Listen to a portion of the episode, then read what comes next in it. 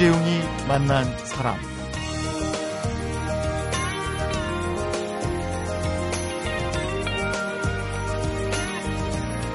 현재 우리 사회에 850만이 넘는 비정규직 노동자와 500만이 넘는 알바 노동자들이 존재합니다.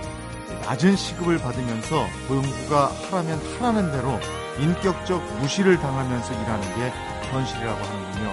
그래서 이런 최악의 환경을 극복하고 부당한 노동에 대해서는 일을 멈출 권리를 찾겠다. 이렇게 법의 사각지대에 놓여있는 시간제 비정규직 노동자들이 모여서 노동조합을 결성했는데요. 아르바이트 노동자들의 현재 실패와 어떤 보호장치가 필요한지 지금 구교현 알바노조 위원장을 만나서 들어보도록 하겠습니다.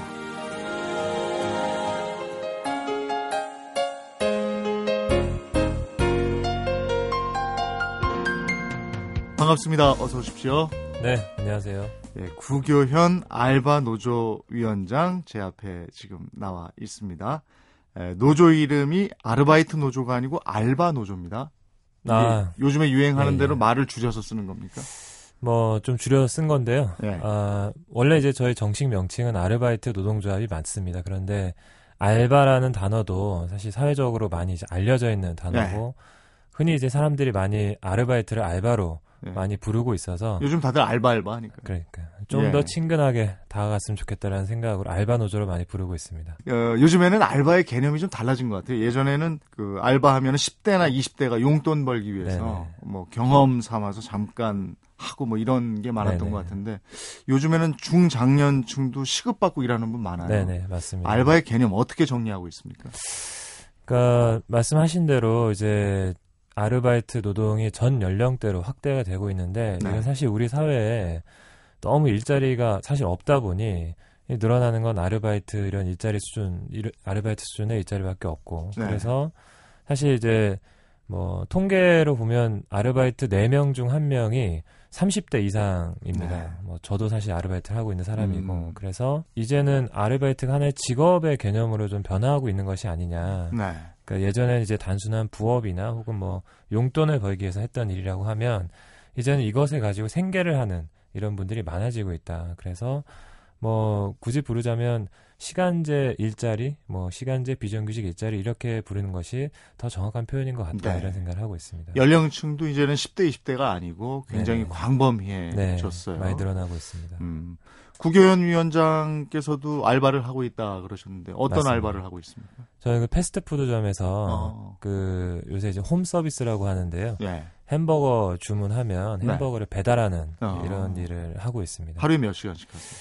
저는 하루에 7시간 네, 이렇게 하고 있습니다. 그러면 노조위원장이시니까 업주가 긴장하겠는데?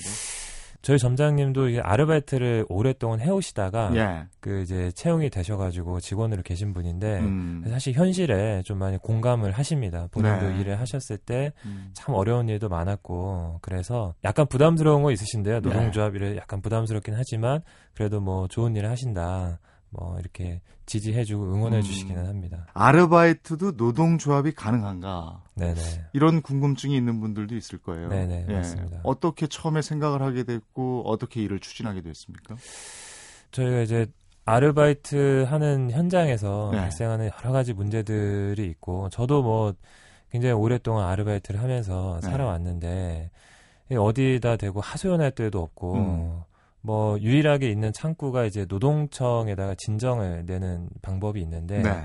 뭐 근로기준법에 나와 있는 여러 가지 근로계약서 안 쓰고 수당 못 받고 뭐 퇴직금 못 받고 이런 것들을 내는 게 있는데 저도 뭐 몇 번 내봤습니다만 사실 이게 뭐 기약 없이 언제 해결될지도 모르고 네. 또 노동청에서도 뭐 너무 바쁘다고 이렇게 근로감독관 이런 분들이 수가 너무 없으니까 바쁘다고 하시고 심지어는 또 이렇게 그 진정서 내고 이러면 사장님하고 되게 껄끄러워지는데 네, 그렇죠. 사장님하고 직접 대면하게 해가지고 당신이 문제 좀 많이 해결해 보시라고 이런 식으로 하는 경우들도 있더라고요. 네. 그래서 아 이렇게 해서는 안 되겠다. 그래서 이렇게 알바들에게 가진 권리 이런 게 뭐가 있을까 이런 것들을 찾다가 네. 뭐 근로기준법에 나와 있는 권리도 권리지만 뭐 노동조합법에 나와 있는 권리도 사실 아르바이트가 뭐 법에서는 직원과 알바를 구분해가지고 직원은 뭐 노동조합 할 수 있고 알바는 못한다 이런 거 없거든요. 네. 뭐 하루에 1시간을 일하는 사람이라 하더라도 그가 노동자이면 노동조합을 결성할 수 있고 헌법에 나와 있는 노동 3권이 보장되어 있다. 네. 이런 것들을 알게 되어서 아 그러면 우리가 직접 노동조합을 만들어서 좀 우리 권리를 직접 스스로 주장해보자. 이런 생각으로 이제 노동조합을 만들게 되었습니다.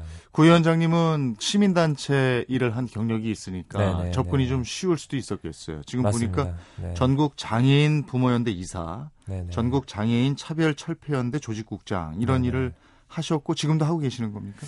지금은 하고 있지는 않고요. 예. 예전에 이제 했던 일들인데 저도 뭐 그런 오랫동안 뭐 사회단체, 시민단체에서 일하다 보니 사실 뭐 말씀하신 대로 이제 정보는 좀 빨랐습니다. 뭐 노동청이 있고 법이 있고 네. 뭐 이런 여러 가지 제도들이 있다 이런 건 좀 알게 됐고, 근데 또 한편으로 제가 또 알바노조 이런 걸 생각하게 된 계기가 이 시민단체에서 일을 해가지고는 사실 참 먹고 사는 게 쉽지는 네. 않거든요. 급여가 높지 않고 그래서 저도 알바를 계속 해왔습니다. 네. 시민단체 일을 하면서.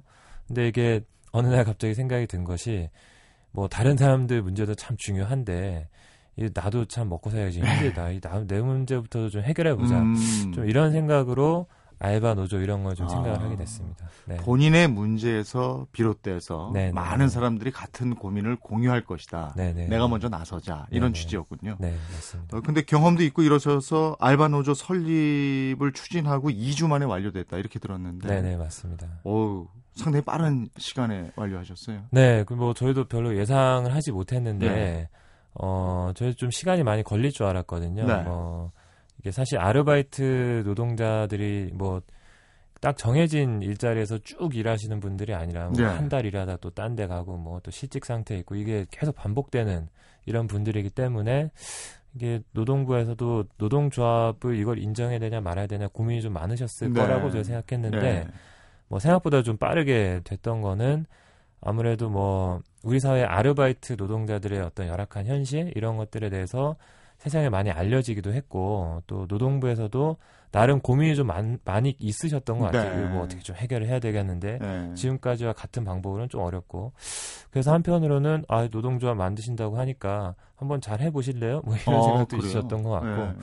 그래서 뭐 굉장히 빠르게 저희도 예상하지 못했는데 빠르게 설치가 됐습니다. 지금 그러면 노조원은 몇 분이나 계세요? 저희들 이제 8월 달에 출발할 때는 10명이 모여가지고 노동조합이 설립식을 네. 냈는데요. 지금은 한 110여 명 정도. 네. 아직 그렇게 많지는 않네요. 아직 많지는 않은데 빠르게 늘어나고 있습니다. 아, 그렇습니까? 네. 주로 어떤 분들이세요? 어떤 업종에 종사하는 분들이세요? 주로 요새 이제 아르바이트가 뭐 편의점, 뭐 패스트푸드점, 커피 전문점 이런 곳에서 많이 늘어나고 있어서 네. 여기에 계신 분들이 많이 가입을 하고 있습니다. 연령은 어떻습니까? 지금 이제 주로 뭐 20대 이런 분들이 좀 많이 계시긴 하고요. 뭐 더러 이제 50대, 60대 분들 중에서도 식당에서 네. 이렇게 일을 하시는 분들 중에서도 저희 노동조합에 가입하신 분도 계시고요. 네, 아직은 젊은 있습니다. 층이 많군요. 주로 네. 아직 청년층이 많습니다. 자, 아르바이트 경험이 있고 또 아르바이트를 하면서 몇 번이나 부당한 처우에 마음이 상했거나 화가 나셨던 분들은 오늘 굉장히 관심 있게 구 위원장님의 말을 경청하고 계실 것 같은데요. 이번에는 이렇게 알바노조가 만들어지는데 결정적인 역할을 했다고 보여지는 현재 아르바이트 현장의 실태는 어떤지 그 얘기를 좀 들어보도록 하겠습니다. 사람, 시대, 그리고 이야기. 이재용이 만난 사람. 이재용이 만난 사람. 오늘 초대 손님은 지난 8월에 결성된 알바노조의 구교현 위원장입니다. 현재 아르바이트 인구가 약 500만 명이 넘었다. 이렇게 들었어요. 네네. 직종별로는 아까 말씀해 주셨던 뭐 편의점이라든지 네네네. 패스트푸드점이라든지 네네. 이런 게 대부분이죠. 사회 전반적으로 네. 사실 아르바이트가 안 들어가 있는 곳이 별로 네. 없을 정도로 굉장히 많죠. 네. 그 알바 현장의 열악한 환경, 네네. 부당한 대우 이런 네네. 것들이 이제 노조를 만들어야 되겠다 하고 생각을 한 계기가 됐을 텐데 네네. 현재 알바 현장의 실태 분위기 뭐 여건 이런 건 어떻습니까? 뭐 전반적으로 보면 이제 근로기준법에 나와 있는 뭐 근로계약서나 각종 수당이나 이런 것들이 잘 안 지켜지고 있는 비율은 사실 노동청에서 이제 매년 한 2차례 정도씩 이제 조사를 하시거든요. 네. 실제 현장에 나가셔가지고 법을 안 지키는 사업장이 어느 정도가 되는 조사하시는데 매년 위반 비율이 비슷합니다. 80%, 90%, 80%, 90% 이 대를 사실 유지하고 있는 상황이고, 그래서 사실은 뭐 무법 천지다, 불법의 현장이다, 사실 이렇게 좀 말씀드릴 수 있고, 또 뭐 개별적인 이런 상황들에서 보면 사실 사장님들이 알바하시는 분들을 너무 많이 좀 무시하는 경우들이 여전히 많이 있어요. 저는 저희가 볼 때는 사장님들이 알바를 너무 많이 무시하시니까 알바들도 사실 그 사업장 내에서 그 가게에서 소속감과 책임감을 가질 수 없는 결정적인 이유다 이런 생각이 좀 드는데, 그런 뭐 반말, 뭐 욕설, 뭐 이런 경우들도 많이 있고, 또 요새 편의점, 뭐 PC방 이런 곳들은 CCTV를 설치해가지고 관리하시는 경우들이 많은데, 이 CCTV 하루 종일 감시를 당하는 거죠. 하루 종일 감시를 당하고, 저희가 어떤 경험을 했냐면, 저희가 이제 뭐 실태조사 이런 거 하려고 직접 PC방을 갔는데, 그 일하시는 분하고 잠깐 얘기하는데 바로 전화가 오더라고요. 사장님이 전화를 하셨대요. 그리고 저 사람들 누구냐고.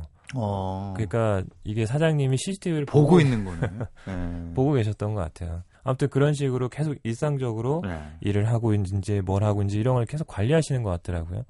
아주 좀 심한 사례 중에 하나는 편의점이 이렇게 혼자서 일을 하니까 화장실 갈 시간이 없어요. 그런 게 잘 보장이 안 돼 있는데, 그래서 창고 이런 데서 그냥 이렇게 용변을 처리하는 경우들이 있거든요. 소변 같은 경우를. 그런 경우들이 간혹 있어요. 근데 사장님이 이제 뭐 이유는 창고에서 자꾸 물건이 없어진다는 이유로 창고에 CCTV를 달아놓고 그 보이는 데서 용변을 처리해라. 이렇게 한 경우도 있었습니다. 이게 참 말도 안 되는 이런 상황들인데, 그런 일들이 있을 정도로, 아무튼 사장님들이 뭐 이렇게 남 직원이고 같이 일을 하는 사람인데 신뢰하지 못해서 계속 감시하고 관리하려고 하는 이런 행태들, 이런 문제들 좀 있는 것 같습니다. 화장실 가는 시간이나 뭐 식사 시간도 제대로 보장받지 못하는. 맞습니다. 근로계약서 같은 걸 쓰게 돼 있죠? 아르바이트 하면서. 맞습니다. 뭐 하루에 1시간을 일하든 뭐 한 달을 일하든 근로계약서를 다 의무적으로 쓰고 서면으로 작성을 하고 노동자에게 함부 교부를 하도록 되어 있는 것이 법에 나와 있고, 안 하면 범칙금도 있거든요. 당연히 이렇게 돼 있는데, 또 근로계약서도 안 써가지고 이게 뭐 그 최근에 또 저희 상담했던 사례 중에 하나는, 월급날인데 월급을 사장님이 안 주셔가지고 왜 안 주세요 이렇게 물어봤더니 사장님이 뭐 네가 하루에 몇 시간씩 일했는지 증거를 가져와라. 갑자기 이런 얘기를 하셔가지고 찾아보니까 증거가 없는 거예요. 근로계약서를 안 썼기 때문에 내가 며칠부터 하루 몇 시간씩 뭐 얼마 받으면서 일하기로 했다라는 증거가 없으니까 대충 기억에 의존해서 얘기할 수밖에 없고, 그러니까 뭐 막 사장님이 그렇게 하다가 그냥 주는 대로 받아라 이래가지고 그냥 어디 가서 하소연해도 증거로 내세울 만한 게 아무것도 없는 거네요. 그냥 단지 구두밖에 없는 거네요. 그런 경우도 있고, 뭐 본인이 애초에 사장님하고 그냥 구두로 이야기할 때는 하루에 10시간씩 일하기로 했는데 나중에 그 월급 줄 때 보니까 하루 10시간씩 계산이 안 된 거예요. 그래서 그런 경우도 왜 10시간씩 일했는데 안 주십니까? 그랬더니 뭐 사장님이 너 뭐 1시간은 뭐 밥도 먹고 뭐 쉬고 화장실도 가고 이런 시간 다 뺀 거다. 근데 그것도 뭐 근로계약서가 없으니까 정확하게 뭐 이렇게 급여를 얼마를 받기로 한 건지 이런 게 확인이 안 되는 거죠. 참 그런 경우도 답답합니다. 근데 아르바이트 하는 입장에서는 그 만약에 빨리빨리 밥 먹고 일해 그런다고 저 30분 밥 먹는 시간 보장해 주세요. 뭐 화장실 가는 시간 뭐 30분 보장해 주세요. 왜 근로계약서 왜 안 쓰십니까? 이러면 그 고용한 사람 입장에서는 그럼 관두쇼. 다른 사람 쓸게. 이렇게 되는 경우도 많을 것 같아요. 많죠. 그래서 저희가 그 여러 가지 생존의 비법들을 좀 연구를 하고 있는데요. 예를 들면 뭐 근로계약서를 안 쓴다. 잘 안 쓰시거든요. 거기 뭐 사장님 쓰세요 이렇게 얘기하기 어려우니까, 그러면 뭐 이를테면 출퇴근 기록부를 그냥 자기가 수기로 쓰고 사장님한테 이거 나중에 사인을 한 장 받아보시라. 그러니까 뭐 사장님한테 이제 제가 출퇴근 시간을 제가 스스로 한번 관리해 보겠습니다. 이런 말씀을 드리면서 출퇴근 기록부 쓰고 노트 하나 만들어가지고 늘 사인 받고. 사인을 받고. 그러면 이제 그런 게 하나의 기록이 되는 거니까 그렇게 할 수도 있고, 또 연구한 방법 중에 하나는 은행에 가가지고 교통카드, 교통카드 사용 내역을 쭉 뽑으면 하루 몇 시에 쓴지 쭉 나오거든요. 그걸 가지고 어디에 몇 시까지 출근을 했었고 몇 시에 퇴근했었고 이런 거를 유추해가지고 그런 걸로 이제 좀 제기하는 이런 경우들도 있었고요. 노동의 증거를 남겨놔야 그렇죠. 한다. 네, 그런 경우도 있었고 아니면 뭐 그 SNS 요새 많이 하니까 예. 내가 몇 시에 출근했는지 사진 찍어서 올리고 퇴근한 사진 찍어서 올리고 그걸 가지고 증명해보자 이런 얘기도 하기도 하고 아니면 뭐 이게 잘 모르겠다 그러면 저희가 이제 유인물 같은 걸 드리거든요. 네. 근로기준법 뭐 어쩌고저쩌고 이런 걸 드리면 사장님이 보이는 곳에 한번 슬쩍 놔보시라. 그렇게 하고 한번 반응을 보시라. 뭐 이런 얘기들을 하기도 하고 있습니다. 네. 네. 그럼 선생님 이거 뭐야? 그러면 이거 그렇죠. 근로계약서 네. 법에 이런 게 있던데요. 네. 이런 거죠. 말이라도 한번 붙여. 편의점에서 일하시는 분들은 그 CCTV 자체가 증거가 될 수도 있겠는데요. 그렇죠. 네. 역으로 이제 그 CCTV, 아까 말씀드린 CCTV를 가지고, 네. 제가 이 시간에 일하지 않았습니까? 이런 얘기를 할 수도 있는데, 네. 참, 그렇게까지 가게 되면 글쎄 말이에요. 참 쉽지가 않죠. 네. 얼마 전에 부당해고 아르바이트생의 해고 처리를 해내신 걸로 알고 있어요. 맞습니다. 다시 그럼 재고용이 된 건가요? 네네네. 현재 일하고 있습니다. 어떻게 하셨습니까? 저 이제 조합원인데, 그분도 이제 전혀 알바 할 때는 잘 모르다가 주휴수당이 뭔지 이런 거 휴게 시간이 뭔지 이런 거 잘 모르다가 이제 노동조합 오셔가지고 저희가 이제 안내해드리고 하니까 알게 되신 거고 아유 그러면 나도 일하는데 이런 게 좀 필요하겠네라고 해가지고 전장님한테 얘기를 했더니 전장님이 이제 표정이 굳어지시면서 이제 점점 안 좋아지기 시작한 거죠 관계가. 근데 사실 이 친구가 뭘 막 강하게 항의하고 이런 건 아니고 사실 질문을 한 건데 아니 4시간에 30분의 휴게 시간이 있던데 사장님 우리는 없어요? 이런 정도의 질문을 했던 거예요. 근데 이제 사장님 표정이 굳어지시고 이게 점점 이 상황이 좀 이상하게 되면서 결국은 그냥 해고 통지를 받았는데 요새 메시지를 받은 겁니다. 어느 날 갑자기 너 나오지 마. 그래가지고 억울해서 이제 저희들한테 얘기를 하신 거고 그래서 저희들이 이제 항의하는 좀 일을 공식적으로 해야 되니까 노동조합이고 항의하는 공문을 보내고 직접 이제 담당자랑 통화하고 이렇게 했더니 회사에서는 그런 얘기를 하시더라고요. 아니 우리 다 식구처럼 한 가족처럼 믿고 의지하면서 일하는데 자꾸 이렇게 분란을 일으키는 사람이 있으면 이게 어떻게 믿고 의지하면서 일할 수 있겠냐고 이런. 참 말도 안 되는 말씀을 하셔가지고 지켜야 되는 걸 안 지켜주니까 그러니까요. 이런 게 있던데요 얘기했는데 분란이라고 그러면 그걸 분란이라고 표현하시고 신뢰가 깨지네 어쩌니 이렇게 얘기하셔가지고 참 거시기 했는데 아무튼 그래서 이 전국에 한 100여 개 정도 매장을 운영하는 중소기업인데 매장 앞에 가서 한번 캠페인도 한번 하고 시위도 한번 하고 그리고 이제 저희 노무사님 자문을 얻어가지고 공식적으로 단체 교섭을 요구를 했습니다. 노동조합은 이제 사용자에게 요구를 할 수 있으니까 욕을 했더니 이제 이분들이 살짝 긴장을 하셔가지고 그때 돼서 이제 좀 알아보신 거예요. 야, 법에 뭐가 있냐 알아보시고 나중에 들어보니까 노무사님 한 분 모셔가지고 교육을 한번 받았대요. 한번 따져보신 거예요. 이게 부당해고가 맞냐 틀리냐 이런 거를. 당연히 다 부당해고 맞죠. 부당해고 맞고 그동안 주휴수당도 안 줬고 여러 가지 법을 안 지킨 사례들이 많은 거예요. 그리고 저희가 또 기자회견을 한번 또 가지면서 이게 언론에 또 좀 나고 이분들은 이제 중소기업인데 이제 자꾸 이제 뻗어나가려고 하는 이제 신생 기업이고 연 매출도 꽤 많이 오르는 기업이더라고요. 그래서 이분들이 이 기업 이미지에 상당히 좀 누가 될까 걱정을 좀 하신 모양이에요. 갑자기. 그래서 저희들이 이제 단체 교섭 요구했더니 받아주시고 이제 단체 협약을 저희들이 맺었는데 거기에서 이제 핵심이 해고를 철회하고 이 지금까지 상황에 대해 사과하시고 바로 복직시켜 주시고 이런 얘기들이 있었고 또 법에 나와 있는 여러 가지 권리를 지키는 것뿐만 아니라 여기가 독특하게 액세서리 판매 매장인데 다 서서 일해요. 물론 손님도 가서 서서 보시지만 매장에서 일하는 사람들은 하루에 6시간, 8시간, 10시간 서서 일하거든요. 그거 얼마나 다리가 아픕니까? 손님 없는 시간에도 계속 서서 기다려야 돼요. 너무 좀 이상하잖아요. 그래서 전 매장에 의자를 놓자. 의자 놓고 일하면 그거 해결했어요? 그걸 받아주셨습니다.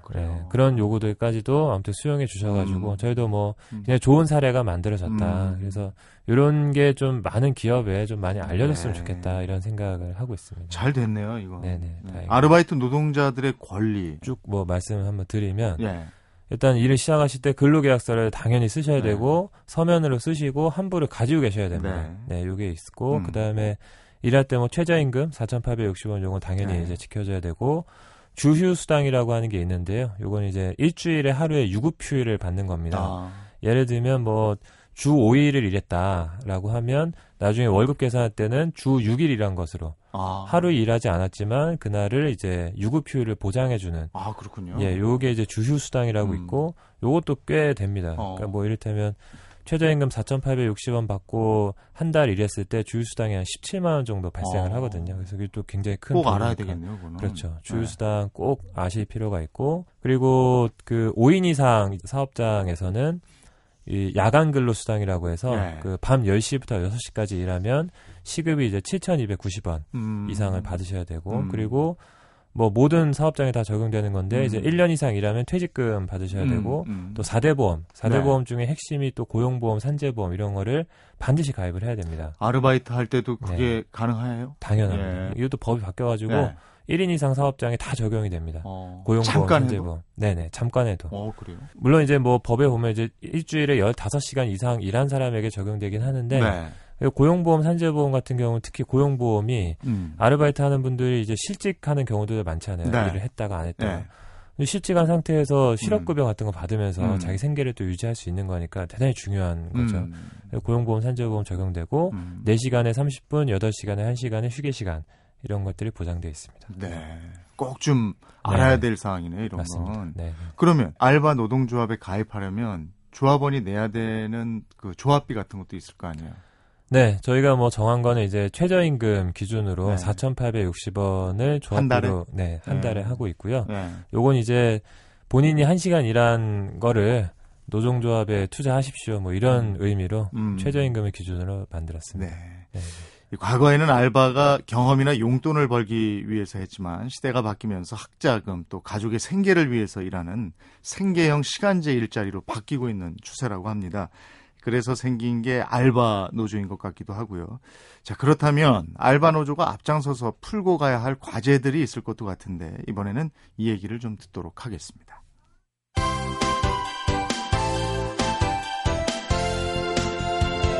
여러분은 지금 이재용 아나운서가 진행하는 이재용이 만난 사람을 듣고 계십니다. 이재용이 만난 사람, 오늘은 지난 8월 정부로부터 공식 인정을 받은 알바노조의 구교현 위원장을 만나보고 있습니다. 피해 사례 하나만 더 좀 알고 갈게요. 중개 사이트 있잖아요. 네네네. 많아요. 뭐 사람 맞습니다. 구한다는 게. 네네. 근데 거기에 좀 잘못된 정보들도 많이 있는 것 같거든요. 확인되지 맞습니다. 않은 정보들. 네네네. 근데 그걸 보고 간단 말이죠. 맞아요. 이거 어떻게 네. 해야 됩니까? 그러니까 이게 사실 중개 사이트에 뭐 근본적인 좀 문제가 있는데. 네. 사실 지금 뭐 이런 중개 사이트들이 알바를 하려고 하는 사람 그리고 알바를 필요로 하는 사람들을 매개해주는 기능을 하는 건데 대부분 다 그렇게 하거든요. 네. 그러니까 이를테면 저도 알바를 구할 때 중개 사이트를 보고 구했는데 네. 길거리 돌아다니면서 알바 구합니다 이런 광고 보고 알바 구하는 사람 아무도 없어요. 네. 다 온라인으로 보고 자기가 맞는 지역, 뭐 직종 이런 걸 찾아서 들어가거든요. 네. 그래서 사실 중개 사이트는 그런 사회적 기능을 하고 있는 거고 뭐 그런 건데 근데 이제 뭐 알바 사이트들이 필터링을 많이 하고 있다고는 하는데 제대로 안 되고 있는 것 같아요. 그러니까 정확하지 않은 정보들 예를 들면 지금도 그런 사례가 있는데 매장에서 뭐 알바를 구한다고 갔는데 나중에 알고 보니까 이게 그 인력소개소 통해서 네. 간 거예요. 그러니까 월급을 인력소개소에서 받은 거고. 그럼 뭘 좀 띄고. 그렇죠. 수수료를 그렇죠? 띄고 받은. 네. 그 사전에 고지가 전혀 안 되어 있었고. 뭐 그런 경우들은 여전히 계속되고 있습니다. 그런 거 좀 필터링이 필요한데. 그리고 뭐 근본적으로는 아까 말씀드린 뭐 아르바이트에게 보장된 여러 가지 권리들에 대해서 전혀 뭐 안내가 안 되어 있어요. 네. 그러니까 일자리를 뭐 알바를 필요로 하시는 분들에게 그런 것이 정확하게 고지가 되고.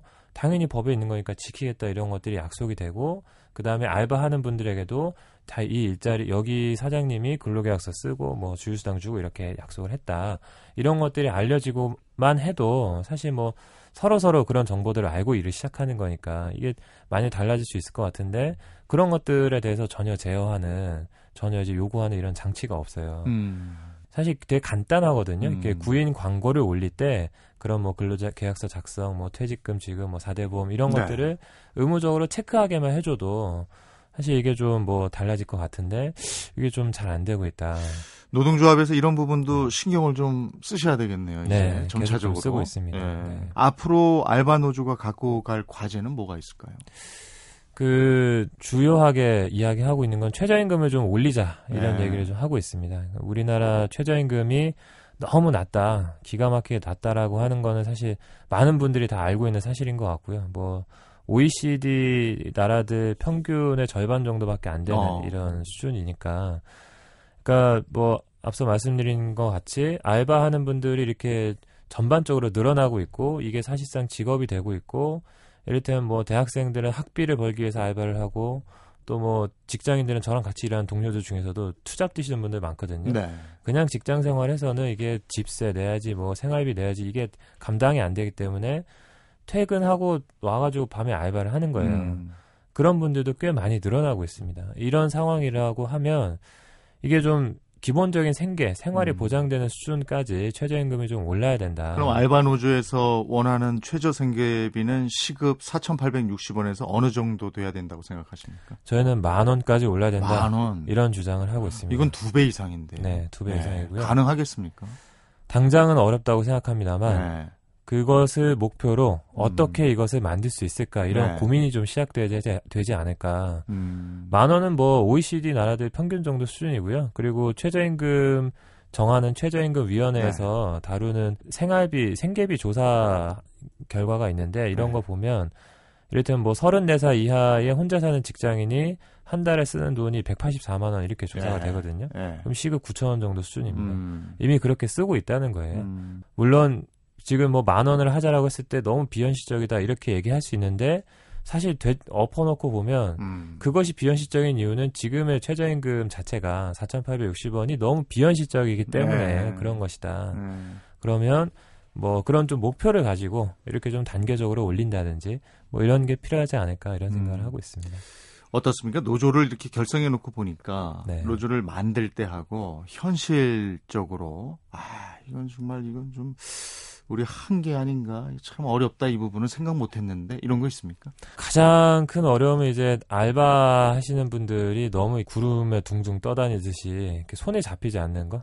이를테면 뭐 저희가 이제 직접 매장을 방문하면서 알바 하시는 분들을 많이 네. 만나는데, 오늘 이렇게 만나가지고 막 좀 친해졌던 어떤 편의점 알바가 일주일 지나고 나서 보니까 사람이 바뀌어 있고, 또 뭐 이 어떤 뭐 커피 전문점에서 일하는 여러 가지 부당한 대우를 받고 있던 알바와 함께 그럼 이런 문제 제기해서 좀 좋은 일자리를 만들어 봅시다라고 네. 했는데, 저는 뭐 그만둘라고요. 뭐 이런 경우들. 그러니까 알바 잠깐 하는 건데 네, 뭐 노조까지 가입합니까 뭐, 내가. 뭐. 그렇죠. 네. 네네. 바로 그런 문제들이 네.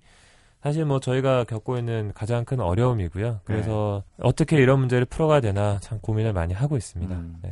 알바를 원하는 분들이 아르바이트 자리를 구했다. 네. 그러면 가장 먼저 해야 할 일은 아까 말씀해 주신 것처럼 근로계약서 네네. 그걸 작성하시라. 네. 꼭 작성하시라. 그렇죠. 근로계약서 원래 작성할 때 이제 그런 네. 게 다 나와 있습니다. 뭐 수당은 어떻게 되고 뭐 휴게 시간은 몇 시부터 몇 시고, 이런 것들이 다 나와 있는 거거든요. 네. 그래서 그거를 잘만 작성을 해도 사실은 많은 부분이 해결될 수 있습니다. 네. 지금 방송을 들으시는 분들이 알바노조라는 게 있었네. 네. 나도 아르바이트 하고 있는데, 관심 있는데, 이런 분들도 있을 거예요. 네네. 전화번호 알려주실 수 있습니까?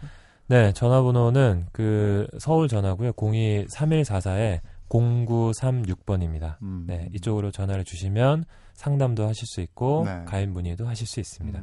꼭 좀 기억해 두시면 네, 관심 있는 분들은 도움이 되겠어요. 네네. 누군가는 앞장서야 되는 일이 있습니다. 알면서도 뒤에 서는 사람들은 앞장서주는 사람에게 참 고맙죠. 구위원장님에게 고마워하는 사람들이 참 많을 것 같다, 이런 생각이 또 들었어요. 감사합니다. 오늘 함께해 주셔서 고맙습니다. 네, 감사합니다. 인생은 한 권의 책과 같다. 독일의 소설가 장 파울의 말인데요. 사실 책 한 권뿐이겠습니까? 사람의 삶에는 책 수십 권의 지혜와 지식이 담겨 있습니다. 우리 시대 사람들의 이야기, 월요일부터 토요일 오전 11시 10분 이재용이 만난 사람. 잠시 귀를 기울이시면 매일 책 한 권씩 들으실 수 있습니다. 전 뉴스 많이 들어요. 라디오 시사 프로의 대명사 신동호의 시선집중. 퇴근길엔 왕상한의 세계는 우리는. 똑똑한 경제 뉴스 이진우의 손에 잡히는 경제. 세상을 보는 창 MBC 표준 FM. 아침엔 신문보다 라디오 먼저 듣지. 95.9. 이재용이 만난 사람, 오늘은 비정규직 알바 노동자들의 권익단체 알바노조를 결성한 구교현 위원장과 함께했습니다. 요즘 모이면 갑과 을에 관한 얘기 심심치 않게 나오고 그러는데요. 이런 세상을 상상해봅니다. 제대로 된 갑과 제대로 된 을이 모여서 제대로 된 일을 해내는 세상. 비정규직 알바 노동자들의 권익을 위해서 알바 노조를 설립한 구교현 위원장과 함께했던 이재용이 만난 사람. 오늘은 봄, 여름, 가을, 겨울에 브라보 마이 라이프 들으면서 인사드리겠습니다. 고맙습니다. 힘든 일도 있지. 드넓은 세상 살다 보면 하지만 앞으로 나가 내가 가는 곳이 길이다.